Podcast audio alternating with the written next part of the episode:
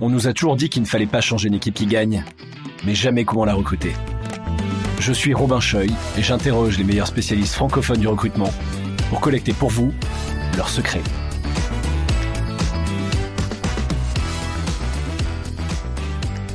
Bonjour tout le monde, aujourd'hui je suis avec Nicolas Galita, que beaucoup d'entre nous connaissent déjà ici, puisque Nicolas Galita est formateur depuis huit ans à l'École du Recrutement, et l'École du Recrutement fait de l'excellent contenu euh, sur le recrutement, que je vous invite à, à regarder et à écouter. Vous aviez aussi un podcast, je crois, avant Nicolas, que vous avez suspendu. Donc euh, merci beaucoup d'être euh, d'être là avec moi aujourd'hui, et aujourd'hui on va parler ensemble de recruter au feeling. Alors, euh, qu'est-ce que c'est recruter au feeling ? On entend beaucoup parler du feeling dans le recrutement, la sensation, l'intuition. Est-ce que c'est bien ? Est-ce que c'est pas bien ? Comment est-ce qu'on fait pour s'en affranchir ? Est-ce qu'il faut s'en débarrasser partout ?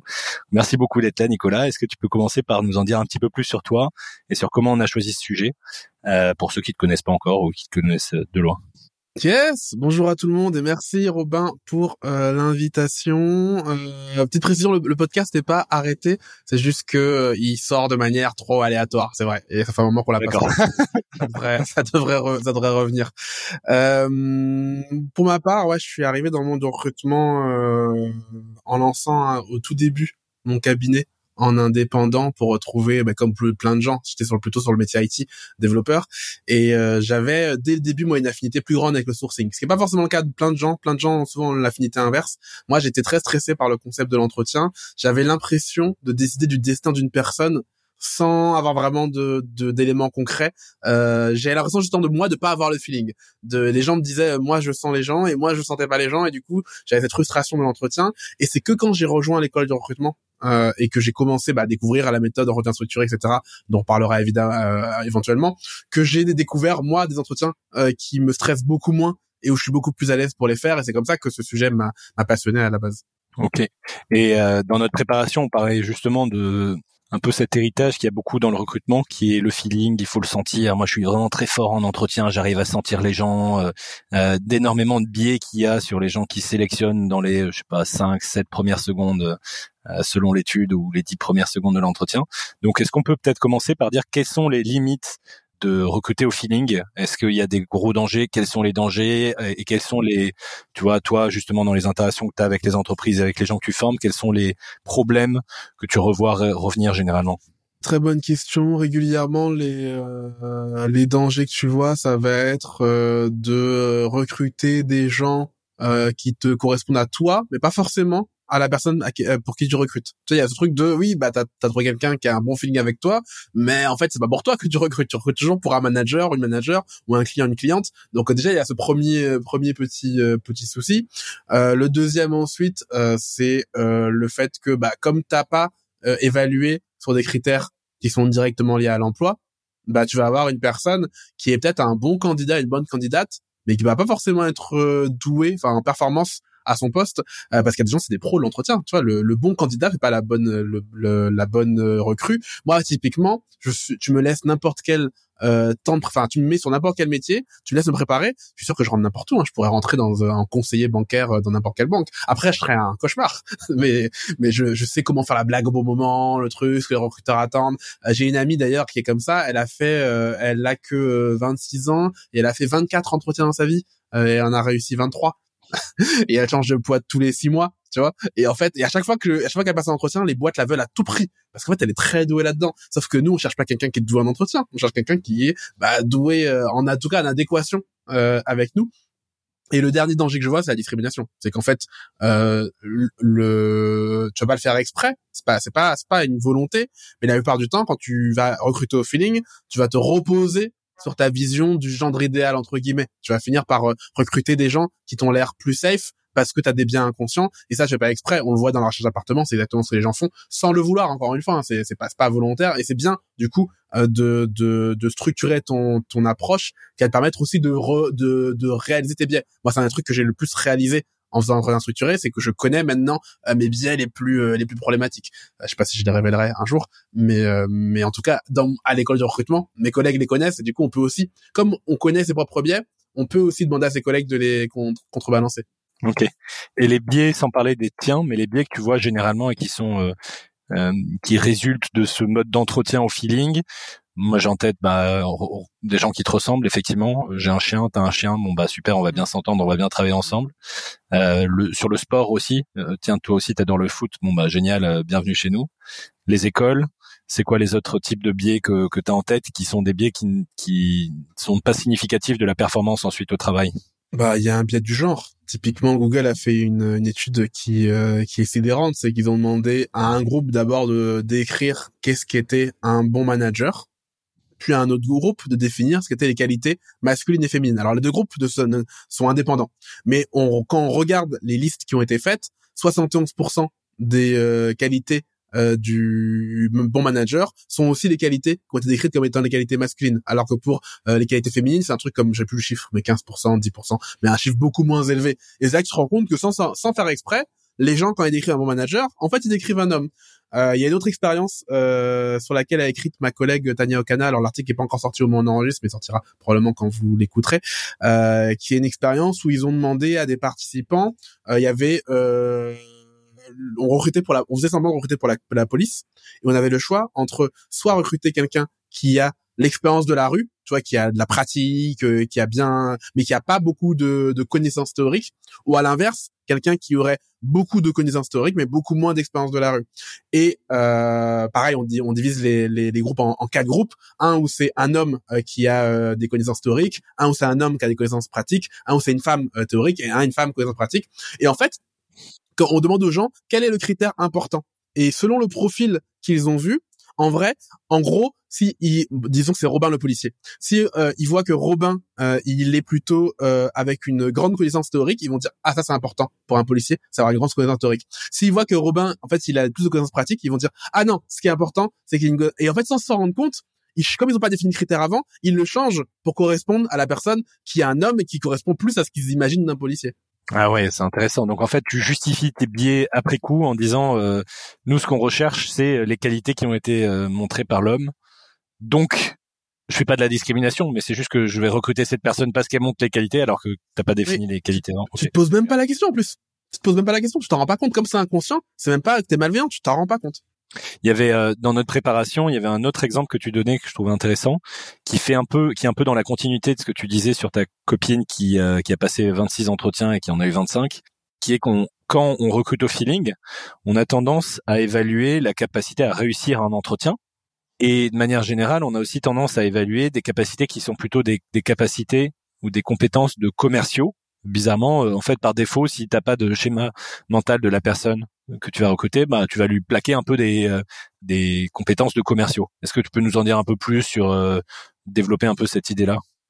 Ouais, c'est une idée sur laquelle je suis en train de travailler en ce moment, sur le fait que quand tu n'as pas de de critères prédéfinis, tu as tendance à te euh, calquer sur une personnalité socialement désirable en fait. Donc quelqu'un qui est plutôt extraverti, euh, quelqu'un qui va te serrer la main avec enthousiasme, quelqu'un qui va euh, faire des blagues, voilà, ce genre de choses qui nous séduit euh, dans la quand on, en, en termes de sociabilité, mais qui a pas forcément d'impact sur le job. Et c'est ce que j'ai appelé vulgairement euh, les commerciaux. C'est, d'ailleurs, c'est marrant. Euh, quand tu fais, dans, moi je sais pas si euh, pour les gens qui nous écoutent, euh, qui font des entretiens avec les commerciaux, moi c'est les plus durs. Euh, j'ai, j'en ai fait pas mal pour euh, l'école du recrutement. À chaque fois, je passe un bon moment.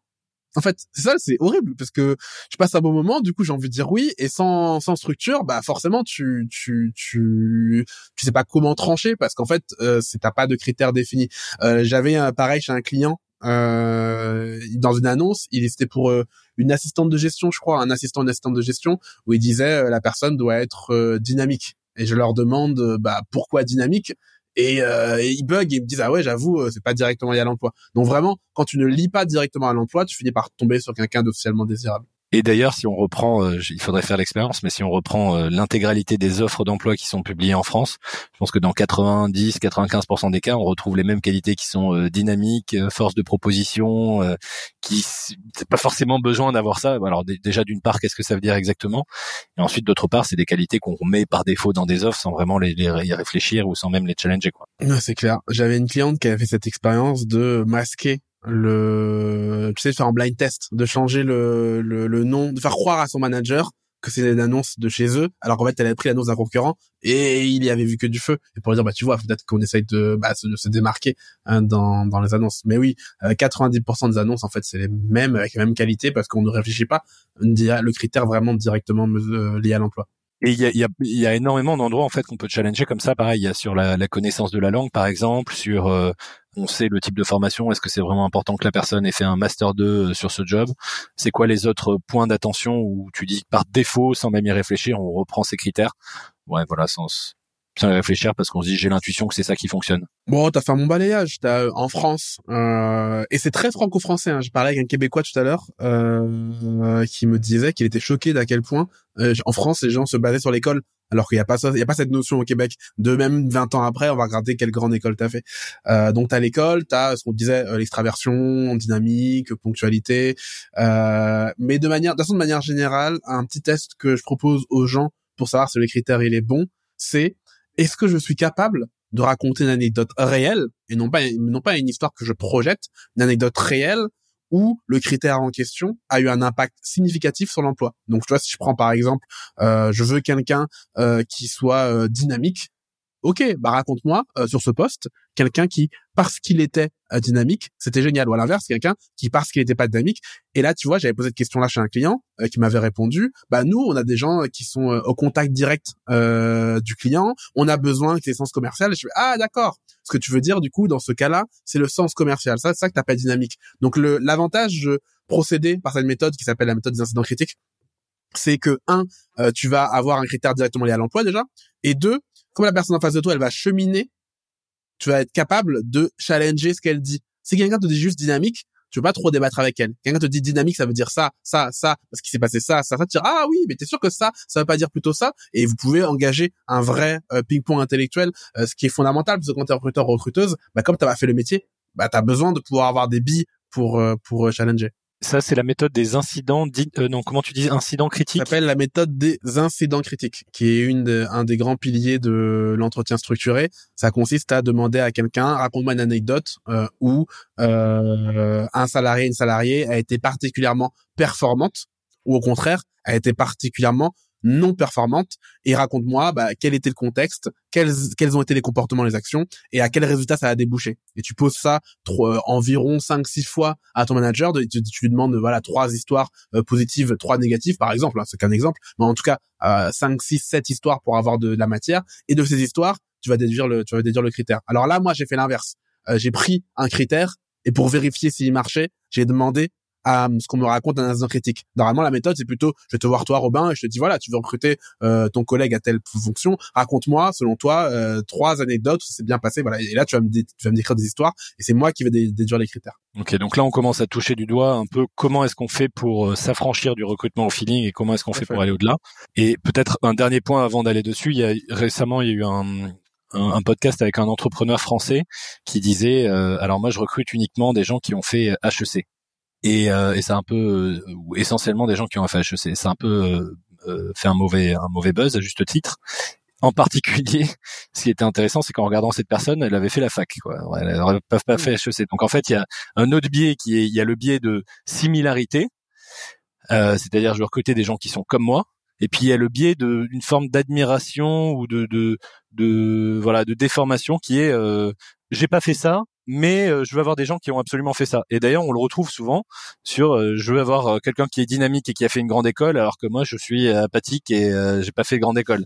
euh, et, et, et d'ailleurs et pour autant je peux très bien performer dans mon job parce que euh, y a effectivement ce que tu dis. Et même sur les les profils de sales, de commerciaux qu'on imagine, on imagine souvent l'extraversion, on imagine souvent le dynamisme, on imagine plein de choses, mais les meilleurs commerciaux sont pas forcément les plus extravertis, euh, sont pas forcément les plus dynamiques, et je me demande même si ça a simplement un impact sur la performance d'un commercial, et c'est intéressant de le mesurer, quoi. Ah, ben, ça a été mesuré. Ça a été mesuré. Okay. Il y a une étude, alors, alors je, la maîtrise, je, la, je l'ai pas par cœur, c'est plutôt Tania, ma collègue Tania qui, qui, la, qui la connaît mieux, mais de résumé de ce que je me rappelle, c'est en fait les meilleurs commerciaux sont ce qu'on appelle les ambivertis, des gens qui sont entre, alors pas exactement entre les deux, un peu plus côté extraverti qu'introverti, mais quand même plutôt middle, parce que trop extraverti, euh, tu risques de pas avoir assez de, de, de rigueur pour le suivi, et trop introverti, bah trop com- compliqué de, de faire des calls, et cetera.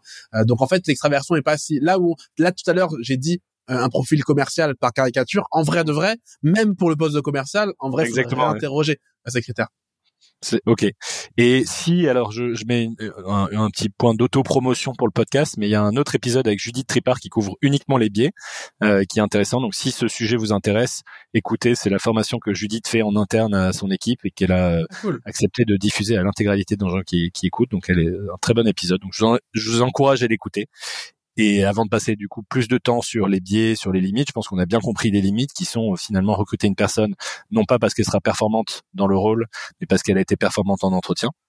Euh, comment est-ce qu'on fait maintenant ? Donc on a parlé plusieurs fois des, des entretiens structurés. Quelles sont les techniques qui permettent de justement limiter ce recrutement au feeling ?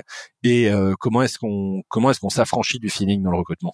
Bah déjà, première chose que tu fais, c'est, euh, je l'ai déjà dit, euh, fixer des critères directement liés à l'emploi. Tu vois, au-delà de, euh, je sais que faire un entretien avec une trame, et cetera, ça peut être lourd euh, quand, t'as, quand tu l'as jamais fait. Déjà, première chose, prendre tous les critères. Déjà, voir ça les critères. En fait, plein de gens n'ont pas de critères.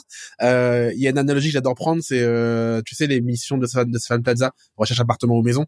Euh, ça me fait rigoler à chaque fois euh, que je le regarde. Il y a toujours des gens qui n'ont pas vraiment de critères, tu vois, ils leur, et du coup, ils répondent, euh, on veut un bien atypique. Je sais pas trop ce que ça veut dire. Du coup, il va prendre une péniche, il leur montre une péniche, et les gens, euh, huit fois sur dix, ils buguent en disant, non, une péniche, c'est trop chelou. Il dit, bah, du coup, dites-moi des vrais critères. Et en fait, le, déjà, première chose, est-ce que t'as vraiment des critères? Est-ce que t'as vraiment des critères? Une fois que t'as répondu à cette question, est-ce que tes critères sont directement liés à l'emploi? Et pour ce faire, bah, le test, quand même dire, incident critique, essayer de réfléchir à dans quel cas ça peut avoir un impact, euh, direct sur l'emploi.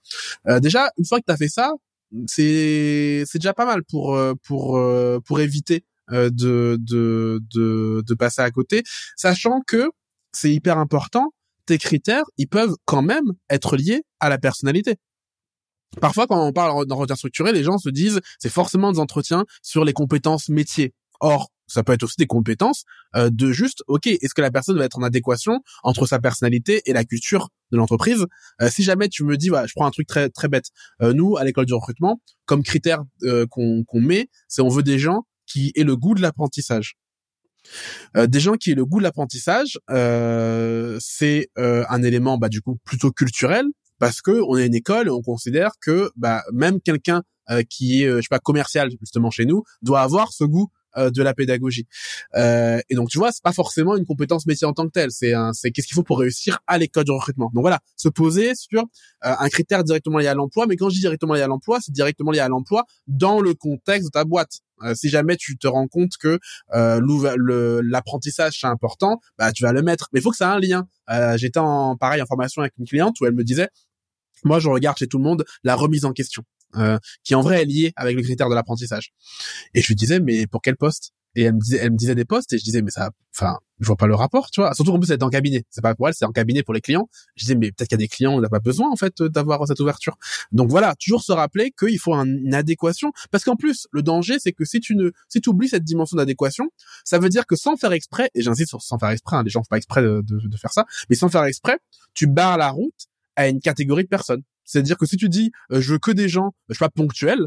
C'est-à-dire que tous les gens pas ponctuels, ils, bah, ils sont au chômage, du coup. Qu'est-ce qu'on fait d'eux? Tu vois, je veux des gens qui ont un bon orthographe. Bah, du coup, les gens qui sont dyslexiques, ils sont au chômage. Tu vois, sans t'en rendre compte, en fait, si tu poses des critères comme ça, qui sont pas directement liés au contexte, et si tu oublies qu'en fait, il n'y a pas de critères supérieurs à un autre, il y a juste des critères adaptés à un contexte, bah, tu risques de, de, d'avoir un processus injuste. Donc, tu vois, rien que ça, en vrai, euh, le, t'as déjà fait une grande partie du chemin. Et après, euh, dernière euh, méthode que tu peux utiliser, c'est demander à des collègues, en vrai. Te mettre à plusieurs. Moi, je me rends compte qu'en fait, bah, j'y jeu, mais en fait, c'est aussi des études qui le montrent.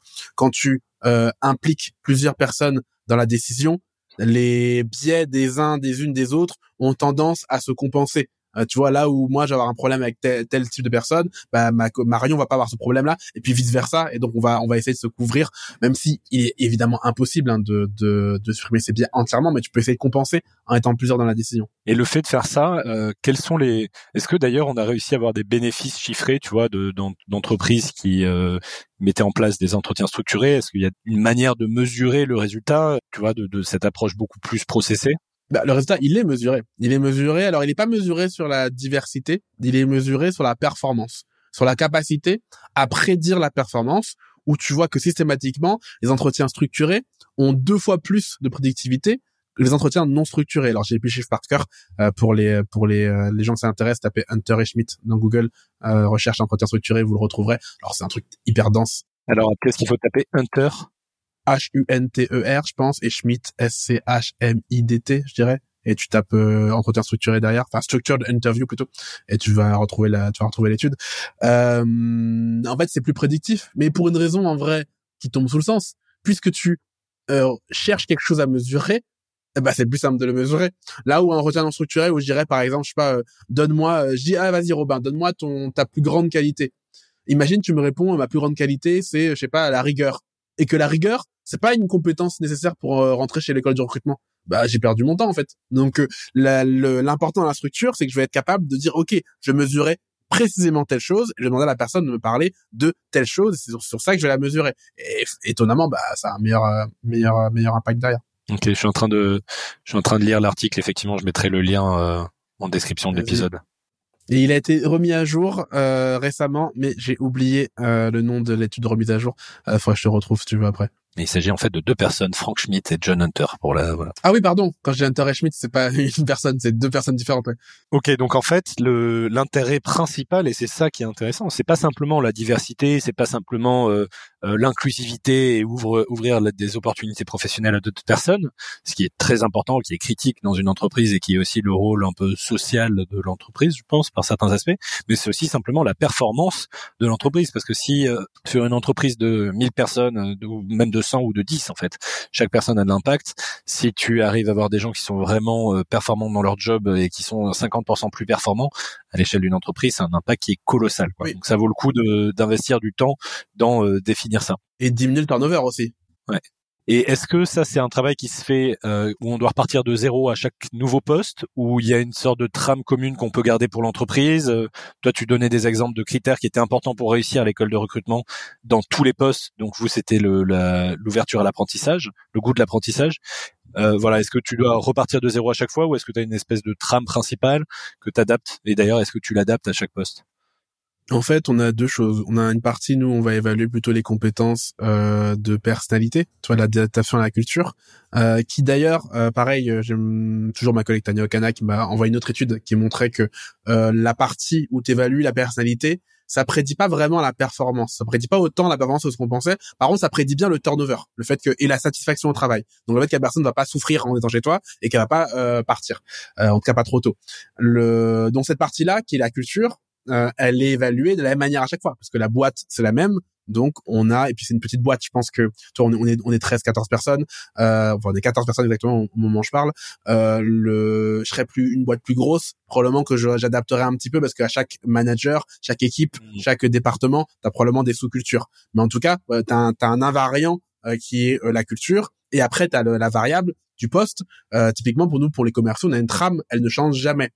Après pareil, comme on est une petite boîte, on la change pas. Une boîte plus grosse comme Google, Google qui s'est mis, au, qui s'est mis pardon, au entretien structuré, ils changent régulièrement leur trame de questions, parce que c'est une boîte où il y a tellement de gens qui passent ces entretiens qu'au final la trame, elle se fait, elle se fait. Et, enfin, les gens connaissent la trame, et ils se la partagent sur les forums, donc régulièrement ils vont changer euh, les trames. Donc ouais, t'as, t'as ce petit travail-là à faire en amont, mais généralement une fois qu'il est fait, euh, t'as déjà une, enfin tu, tu t'es, t'es, t'es, euh, t'es relax pour un, pour un, pour un bon moment. Ok. Et votre trame, il y a, y a combien de critères dedans? Par exemple, un commercial à l'École du Recrutement, il y a combien de critères?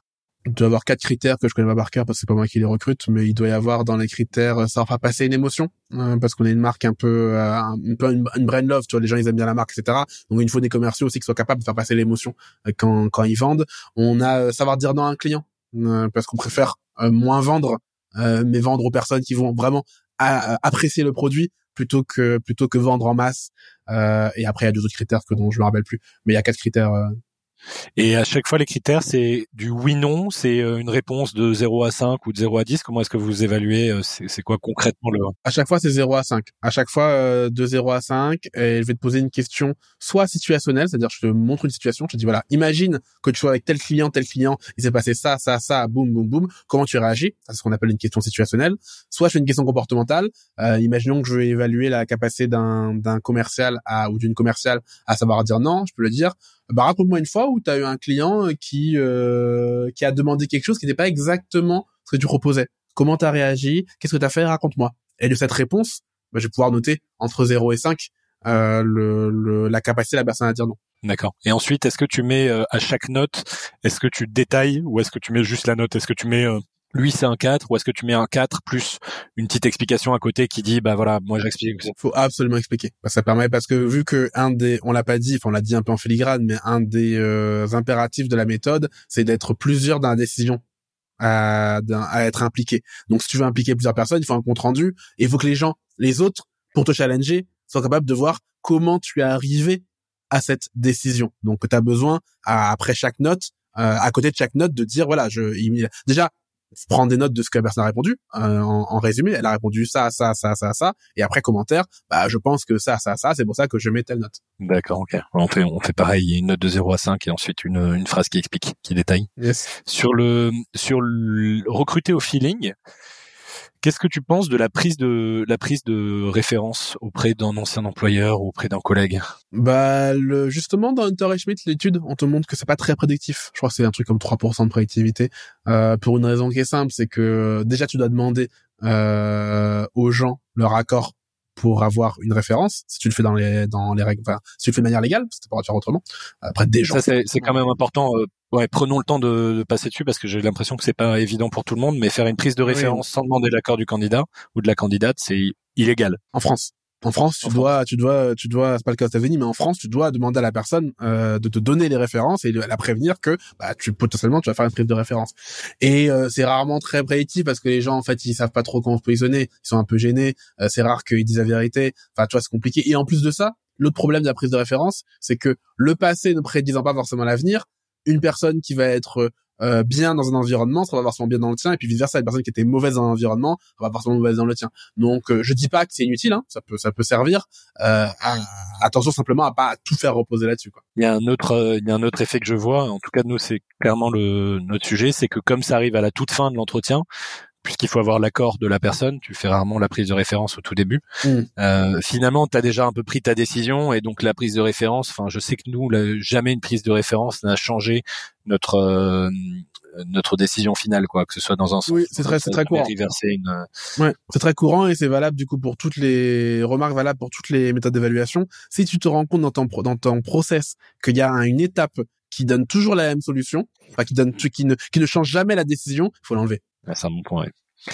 Et toute, alors toute notre discussion là, c'est sur euh, se débarrasser un petit peu du feeling, se débarrasser de cet aspect humain pour avoir un objectif final qui est d'augmenter la performance de l'entreprise et, euh, tu vois, de manière caricaturale, euh, la profitabilité de l'entreprise et le chiffre d'affaires. Euh, on en perd quand même un aspect qui peut être parfois, ben, j'ai envie de recruter cette personne, pas parce qu'elle sera la plus performante au travail, peut-être qu'elle sera dix pour cent moins, plus, moins performante, mais elle va me, euh, elle, elle va me permettre d'être moi-même plus épanoui, plus heureux parce que j'ai un bon fit. Quelle est la, voilà, qu'est-ce que tu en penses de ça? Comment est-ce que tu comment est-ce que tu vois ce point-là? Et ensuite, la, la continuité de la discussion, c'est est-ce qu'il faut absolument se débarrasser de l'humain partout? Est-ce qu'il faut absolument se débarrasser complètement du feeling dans le recrutement? Alors ouais, t'as besoin de d'avoir un fit avec les gens. Après, t'as besoin d'avoir un fit quand t'es manager. Parce que quand t'es recruteur, recruteuse, en vrai de vrai, encore une fois, tu vas pas travailler avec la personne. Donc, il faut aussi toujours se rappeler que euh, parfois, euh, c'est compliqué de recruter pour des équipes euh, qui ont pas la même personnalité que toi. Tu vois, si je prends une caricature euh, genre développeur, bah, ils vont pas avoir forcément les mêmes éléments de personnalité que toi que, en tant que recruteur, recruteuse. Et donc, peut-être que ce qui va leur plaire est pas la même chose que toi. Donc, en fait, t'as pas, t'as pas, voilà. Euh, en revanche, une question que, qui est importante, c'est oui, dans ton, une fois que t'as mis tes seuils dans l'évaluation, tu peux aussi te dire que bah, n'importe quel entretien, même structuré, ne prédit jamais à cent pour cent la performance.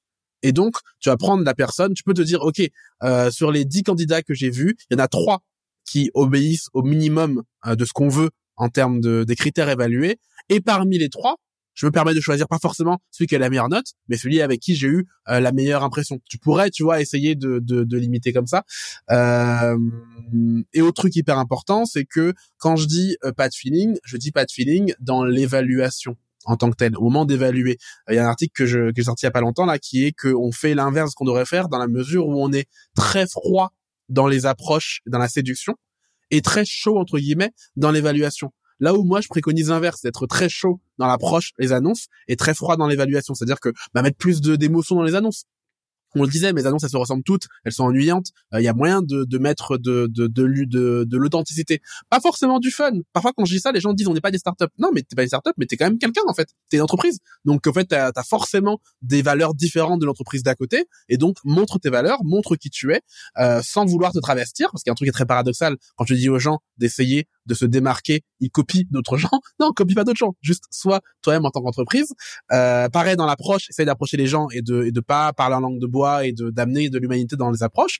Pareil en entretien, parce qu'en entretien, il euh, y a deux phases. Il y a une phase euh, de séduction, une phase d'évaluation. Donc ça dépend à quel moment tu es dans l'entretien. Dans la phase de séduction, bah, tu peux te permettre de mettre du feeling, de de parler avec la personne. C'est juste que tu t'interdis de te servir de cette partie-là comme évaluation. Et donc, tu, tu vas te contenter, tu vas te, t'obstiner à n'évaluer que les critères que tu avais définis, en tout cas, pendant la phase d'évaluation. Et après, quand tu prends ta décision, bah, tu peux ramener euh, tes, euh, tes, euh, te, les autres éléments de la discussion. C'est un peu, tu vois, l'idée de suspendre ton feeling pendant la décision. Si je fais un parallèle un peu foireux, tu vois, quand t'es juge, je pense qu'il y a ça. T'es juge, euh, peut-être que la, le, il y a un cas où l'affaire criminelle, ça te touche, ça rappelle ta fille ou je sais pas quoi, ça résonne en toi, bah, tu vas suspendre ça un petit moment pour rendre ton verdict, et puis après tu tu tu t'as pas t'as pas pour autant perdu à jamais ton humanité. Ok, donc pas complètement se se débarrasser du feeling, le garder, mais faire l'inverse de ce qu'on fait aujourd'hui, c'est-à-dire au lieu de garder le feeling dans l'évaluation, le mettre plutôt dans l'approche, dans le contact, et essayer d'être le plus euh, objectif possible. Super. Et pareil de la manière dont t'accueilles les gens, tu les reçois chez toi, leur donner, tu vois, leur donner un verre d'eau, faire un peu la discussion, tu vois, des trucs tout bêtes, euh, leur avoir être certain d'un qu'il y ait une horloge dans la salle pour que la personne voit le temps, tous ces trucs qui sont des petites attentions que que tu peux toi amener. Ok, génial. Et je vois aussi que tu as écrit un article du coup sur quand utiliser le feeling dans le recrutement qui a été publié le vingt-neuf septembre deux mille vingt-deux. Ouais, c'est de lui dont je parle. Donc euh, j'encourage tout le monde à aller lire cet article et de manière générale à lire le blog de l'École du Recrutement. Alors c'est simple pour vous trouver, c'est l'école du recrutement point f r et ensuite blog. Voilà, donc on continuera à te suivre. Merci pour ton intervention Nicolas et pour cette discussion. Yes, euh... merci pour l'invitation.